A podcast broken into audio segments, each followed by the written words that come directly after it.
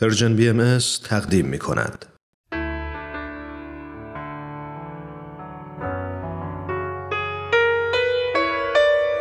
یادی از گذشته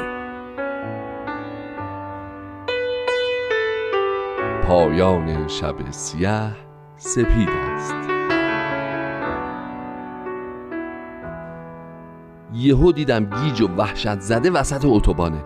نفهمیدم چطور ترمز کردم و ماشین رو منحرف کردم و کنار وایسادم افتاده بود زمین ولی من مطمئن بودم بهش نخوردم. بالای سرش که رسیدیم فهمیدیم خدا رو شکر چیزیش نیست و فقط وحشت کرده که یه دفعه همسرم گفت این پریساست. پریسا پریسا.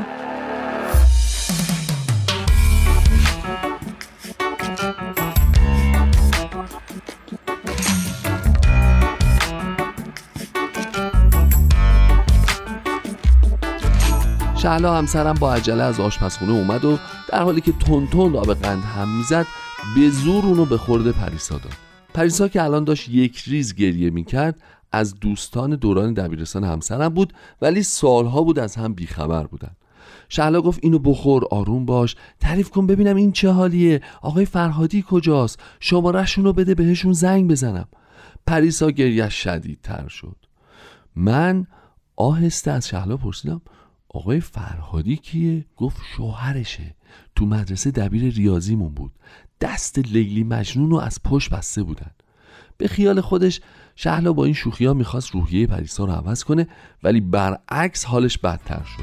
شهلا رفت و براش یه آرام بخش و یه جوشونده آورد و مجبورش کرد که بخوره. یه کمی که گذشت پریسا آرومتر شد و شروع کرد به حرف زدن.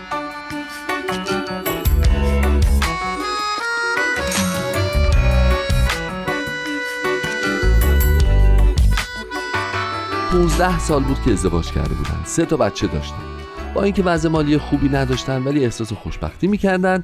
تا اینکه دو سال پیش آقای فرهادی دچار بیماری میشه و متاسفانه حدود 6 ماه پیش از این از عالم میره. پریسا که به شدت به همسرش وابسته بوده کاملا خودشو میبازه. دختر دوازده ساله و دو تا پسر پنج و سه سالش رو تقریبا رها می‌کنه و فقط کارش گریه کردن بوده. تا اینکه بالاخره با نصیحت اطرافیانش به خودش میاد و سعی می‌کنه خودش و زندگی رو جمع و جور بکنه. اونا که مستجر بودن از مال دنیا یه قطع زمین داشتن که قرار بود بعدها توش خونه بسازن. یه مبلغ ناچیزی هم دست یه نفر امانت سپرده بودن که ماهیانه یه مبلغی رو براشون واریز بکنه. آقای فرهادی که بعد از انقلاب مشمول پاکسازی شده بوده تدریس خصوصی می‌کرده و در نتیجه حقوقی نداشته که به پریسا تعلق بگیره. فقط چون خودش رو بیمه کرده بود از محل اون بیمه یه مستمری مختصری برای خانوادهش پرداخت می شده اما اینها خب طبیعتا کفاف هزینه های سه تا بچه رو نمی کرده بچه ها اونقدر کوچیک بودن که پریسا نمی‌تونسته دنبال کار بره. مادر پریسا هم که خودش مستجر بوده شرایط مراقبت از بچه ها رو نداشته. برای همین پریسا تصمیم می‌گیره زمین رو بفروشه. خریدار زمین بهش پیشنهاد مشارکت میده اونم قبول می‌کنه. اما متاسفانه قراردادی رو امضا می‌کنه که بعد مشخص میشه کلاهبرداری بوده و زمین رو از دست میده. اون روز که ما پریسا رو تو اتوبان دیدیم از پیش صابخونهشون میومده که از عواست بیماری همسرش هی ازشون خواسته بوده خونه رو تخلیه بکنن. الان هم براش حکم تخلیه گرفته بود.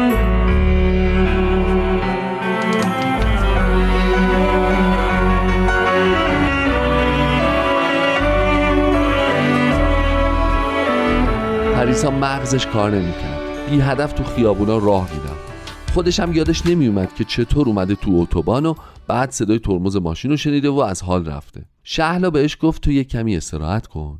من یه چیزی آماده می‌کنم. می‌خوریم بعد میرسونیمت خونه. یه اشاره به من کرد و منم دنبالش رفتم آشپزخونه. می‌دونستم چی می‌خواد بگه. گفتم شاید بشه براش یه کاری کرد. وقتی رفتیم خونشون ازش می‌خوام یه نسخه قرارداد رو به هم نشون بده. بعدم یه شکایت براش تنظیم می‌کنه. گفت خدا کنه بشه. بی وجدانا سر یه زن بیوه با سه تا بچه بیپناه رو کلا می‌ذارن آخه. آدم نمی‌دونه چی بگه. حالا برای حکم تخلیه چی کار کنه؟ بازم می‌دونستم چی می‌خواد بگه. طبقه بالای خونه ما یه سویت کوچیک بود که قبلا برادرم میشست. الان برادرم برای ادامه تحصیل رفته بود خارج اون سویت خالی مونده بود. گفتم فعلا بیان بالا بشینن تا بعد ببینیم چی میشه. شهلا خوشحال شد و غذایی درست کرد و بعد از نهار رفتیم. بچه های پریسا رو از خونه مادرش برداشتیم و رفتیم خونشون من اسناد و مدارک رو بررسی کردم و فرداش اونا رو بردم دفتر و با بقیه وکلا مشورتی کردیم و شکایتنامه تنظیم شد و سریعا انداختیمش به جریان. بعدم کار اسباب کشی پریسا و بچه هاش رو به خونه خودمون انجام دادیم.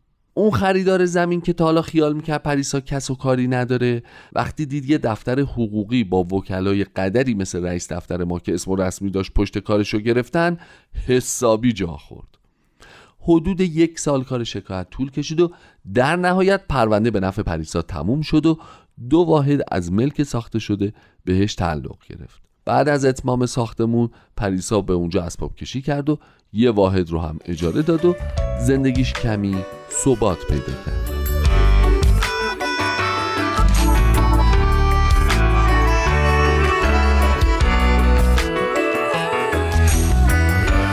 دیروز جشن نامزدی دخترش بود. وسط های مهمونی اومد نشست پیش ما و گفت من همه اینا رو مدیون شما هستم. نمی‌دونم اگه اون روز از فرط ناامیدی و قصه اونطور گیج و منگ نبودم و راهم و گم نکرده بودم اگه وسط اتوبان درست جلوی ماشین شما ظاهر نمی شدم امروز سرنوشت من و بچه هم به کجا ختم می شد شهلا گفت پریسا جان ما که کاری نکردیم. ما فقط یه وسیله بودیم که تو وقت مناسب و جای مناسب قرار گرفتیم. منم گفتم بله به قول معروف در ناامیدی بسی امیده پایان شب سیاه سپیده.